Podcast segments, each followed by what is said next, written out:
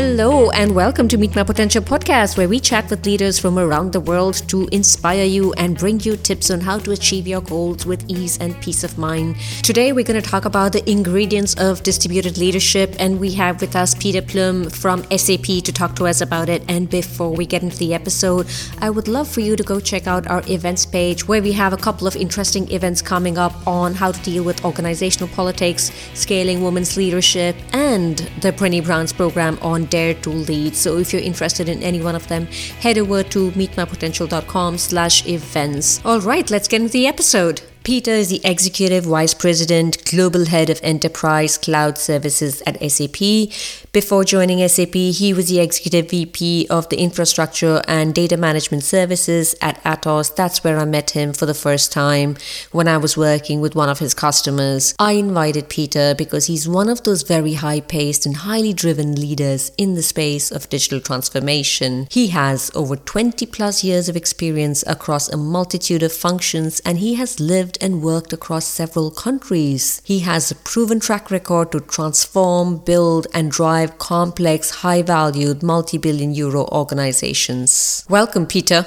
Thank you, Deepa. Uh, very nice to invite you, and I'm very happy to be here. Thank you. So, what are the limits of implementing distributed leadership for you? And maybe before that, you want to start off with what is distributed leadership for you? Um, it's interesting. As we discussed beforehand, I think almost uh, despite the fact that distributed leadership was something that was named in around 2000 uh, and based on uh, leadership in schools, at least that's how it started. Uh, I think distributed leadership for anybody who drives an intelligent, high value organization is something that is automatic, especially in the space of IT and digital transformation. We work with highly intelligent individuals where we rely on their skills and insight, especially in this fast moving world where it's almost impossible to on your own to stay up to date, which requires requires, I would say, a leadership team that is per definition distributed. The world is too big, too large, too 24 7 to manage everything on your own. And I think key is to build up a leadership team that can drive decisions and leadership autonomously without having to oversee them every second as well. And that is for me distributed leadership, basically creating a leadership team that you trust I think this is absolutely the key word that you trust. You don't even have to delegate because based on the strategic mission that you define yourself, everybody understands implicitly what the tactical and operational execution required is. Right. And you underline the word trust over there. Like, what is trust for you? Like, when do you know that you trust someone and when do you know that you don't trust someone? Well, I take a different approach. I, I have always taken the approach that I trust anybody implicitly until proven otherwise. Sometimes that can come back and uh, bite you in the behind. But in general, it, it works very well because people, especially in leadership and in delegation, the moment you show trust, uh, a lot of people will do anything they can not to betray your trust because everybody knows that, um, and that goes for anything. Trust comes and drops and leaves in buckets. So it's very hard to regain trust at a certain point in time. Trust also means that in the end, especially in an organization, I report to the board in SAP.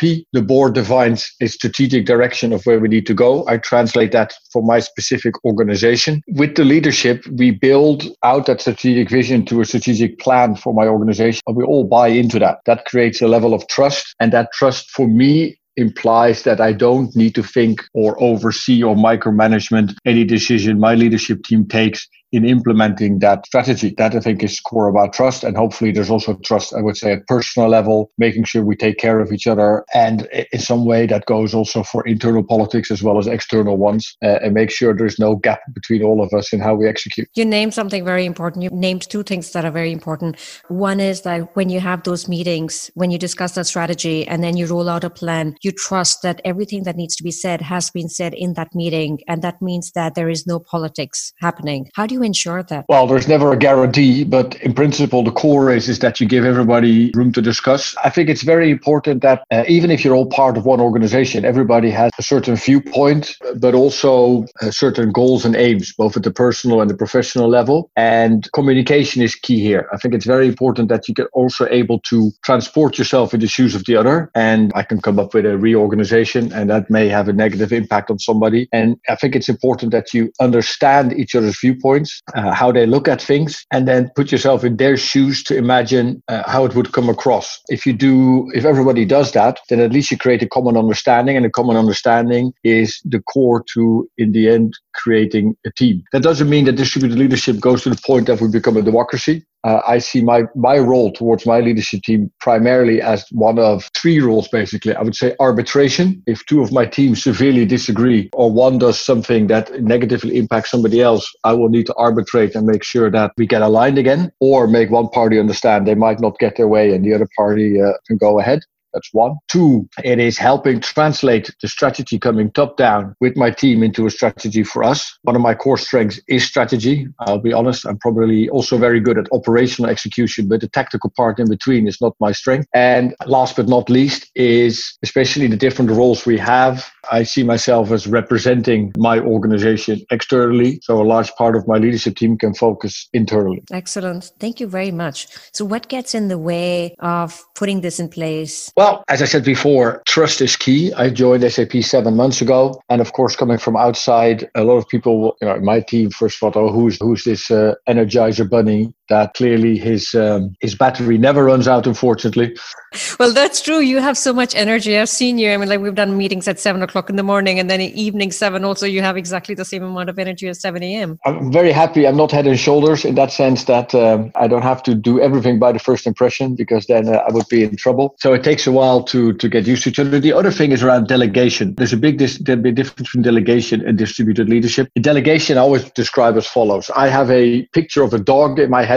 I explain that to people uh, I delegate to in extreme and excruciating detail and then they will draw the dog. Now, in all cases, I will be disappointed with the picture of the dog that is drawn. But since I don't have enough time, I'll just have to accept whatever they have drawn. That's delegation. In the case of distributed leadership, we just talk about the dog in general, and it doesn't matter what it looks like in the end, as long as it's going the right way. Uh, and it is a dog and not a cat. And I think the biggest difference is that people have is that you truly need to accept that distributed leadership is not delegation, people driving autonomously. The other thing, which is very important with distributed leadership and why it sometimes fails, is that next to holding people accountable for what they do as leaders, you also need to give them the autonomy to go along with it. If you hold every delegation in your hands personally, then you can't expect distributed leadership to work because for everything that your leadership needs, they need to come to you for permission or approval.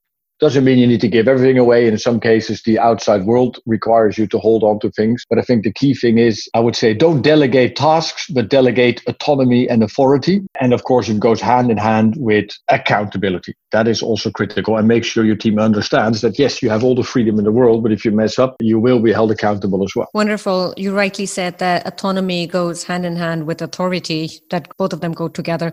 What gets in the way for a leader to give autonomy to his people? and give authority? It is easier to implement distributed leadership in good times. The knee jerk reaction of lots of people when things go wrong is to start centralizing autonomy and authorizations uh, and power because they feel they need to micromanage the moment it goes bad. I think one of the hardest things to do is to not react that way, but together analyze what you need to do better, come up with plans and ideas to make things get back on track. And instead of immediately having the innate reaction to say, okay, okay, I'll do it all myself, because that's never going to work. Right. What helps you in moments of stress to not react, but to step back and to analyze? I think that took me quite a while to uh, to get there. It's always like feedback. Everybody says feedback is a gift, but I can tell you for years and years years I hated feedback. I never liked to hear uh, what people thought I wasn't doing right because I was always convinced I was doing everything right. I think it took me 20 years to get to the point that I actually actively seek feedback and want to hear uh, how I can improve personally. I think the same goes for you know reaction to stress and things not going well. The most important thing I, have always learned is um, if you get upset, just write an email as if you're going to send it with all of your frustration in there, and then don't send that email or don't send that chat or don't call somebody, but get it out of your system. At least it will help you frame uh, why you're so upset, and at least it gets the uh, the emotion out. And then wait a while, maybe talk to somebody who is sideways involved and get their point of view and gather some details, uh, which I think is important. In the end, in general, what is very important is remove the emotion. Doesn't mean remove the passion, but remove the emotion and focus on facts because facts nobody will argue about. You get an aligned viewpoint from everybody, and that's the starting point. If you don't know where you're coming from, you don't know where you need to go and what you need to build to get there. And finally, sometimes it can just help do something completely different. My on a personal level, my best de-stressor is to cook something. That usually helps a lot. So four things. First point that Peter just mentioned is to write an email, or in other words, journal. Journal your frustrations. Journaling is a great way to get things out of your system. Journaling doesn't mean that the stories and things that you write are going to happen. It's just a way of getting your frustrations out of your system. And the second point that he mentions is take time, wait it out, and talk to somebody else and get a different perspective. And the third point is wait until the emotion calms down and then focus on the facts. That is so important and so hard to do yet. And the last point is always you will have something, an activity that gets you in the flow, that helps you to cut away from the noise that happens in our brain, like meditation or cooking or going for a run, whatever it is for you. So those are four key great ideas. Thank you, Peter. Another silly uh, idea, what helps for me is uh, I think it's because I read once that the brain relaxes just before you try to fall asleep. And it helps you uh, basically things that have been nagging your brain just before your subconscious take over can pop out uh, I have learned to embrace that. And I always put a little notebook next to my bed so I don't fall asleep stressed that I have to remember this or have to remember that. And I just quickly write it down. And then I can uh, sleep well and uh, I can still leverage all the great ideas I had during the night. Excellent. Thank you. Once again, we're back to journaling. And journaling is has been proven. It has lots of great effects. Even Brené Brown talks about journaling and writing down the stories that we have in our head or things that we need to remember for the next day. So great idea. Thank you so much much. And what's one advice that you would like to give leaders? Well, as I said before, I can summarize it. Don't confuse delegation with a distributed leadership. I think, second, especially in high value, intelligent organizations, distributed leadership is per definition a must, especially in global organizations that run 24 7 with lots of people that you never see. I think that is critical. In my role, I travel all around the world. I see some of my team in, uh, can meet them up in Singapore, the next week in Barcelona. Tomorrow it will be in Germany. Uh, they will not always be there. People will be remote in different time zones. Trust is critical there. Trust your teams. And this is critical. If there are people in your team you do not trust, whether it is on the personal level, on a political level, in or external, or trust in them to be part of your distributed team to execute the vision and the strategy you've put together, don't hesitate to remove them. Uh, it has nothing to do with maybe with the skills or capability of that person, but you need in a distributed leadership team to all have that trust together. And if one person is a dissonant, how hard it may be, don't hesitate to take them out. Fantastic. Even though that might be hard, trust is such an important element because when you have a team that you trust, then your level of productivity and efficiency is just much higher. And as Peter said before, when times are bad, when times are tough, that is exactly when that we fall back and we go back to our old behaviors and our old patterns. And that's exactly when you should apply the four tips that he mentioned. And in times of uncertainty, in times of complexity, the very first knee jerk reaction for us is to actually go and control and micromanage. So that's when we need to step back and apply the tips that he just mentioned. Thank you so much for being here with us. And uh, before we close this episode, I'd like to ask you what has helped you as a leader to succeed? What's been your secret recipe? I think the most important thing is is um, accept that whether it's via delegation or via your leadership team, that if something gets done, it doesn't necessarily have to be exactly how you would have done it, but it still can be very good. I started off probably as a know it all, well, maybe I still am, and absolutely convinced about how I thought it should be done was the best. I think accepting that you can get to Rome in many different ways and still get there on time and uh, within budget, etc., is critical. The other interesting thing is I read once about great leaders, and maybe that goes for me as well. Uh, they're all lazy and I would almost say I am lazy at a certain level as well, in a sense that I always try, I was use this metaphor, I try to be the first person on the highway and then I'm done, which of course is impossible because the highway keeps going and going and going. But I still have this uh, this dream of ever getting there. The, the point is more working harder doesn't necessarily mean working better. If yes, if you need to put in the 17 hours a day for five days in a row because something is stressful, fine. I think the core to working is working efficiently and never confuse efforts with results. I think that is absolutely critical. Never confuse efforts with results. That's that's the same point for me. If if I have leaders and they can do their job in 12 hours a week and then go fishing the rest of the week, uh, as long as they give me the results that I want, then I'm fine. I really couldn't care less. Excellent. I love that quote. Never confuse efforts with results. Great. Thank you for being here with us. More than welcome, Deepa. And uh, thank you for having me on your show. All right. Thank you so much for listening. If you like the episode, do go hit the like button and share this episode with a friend or a colleague. And I look forward to talking to you here again in two weeks. And until then, stay cool.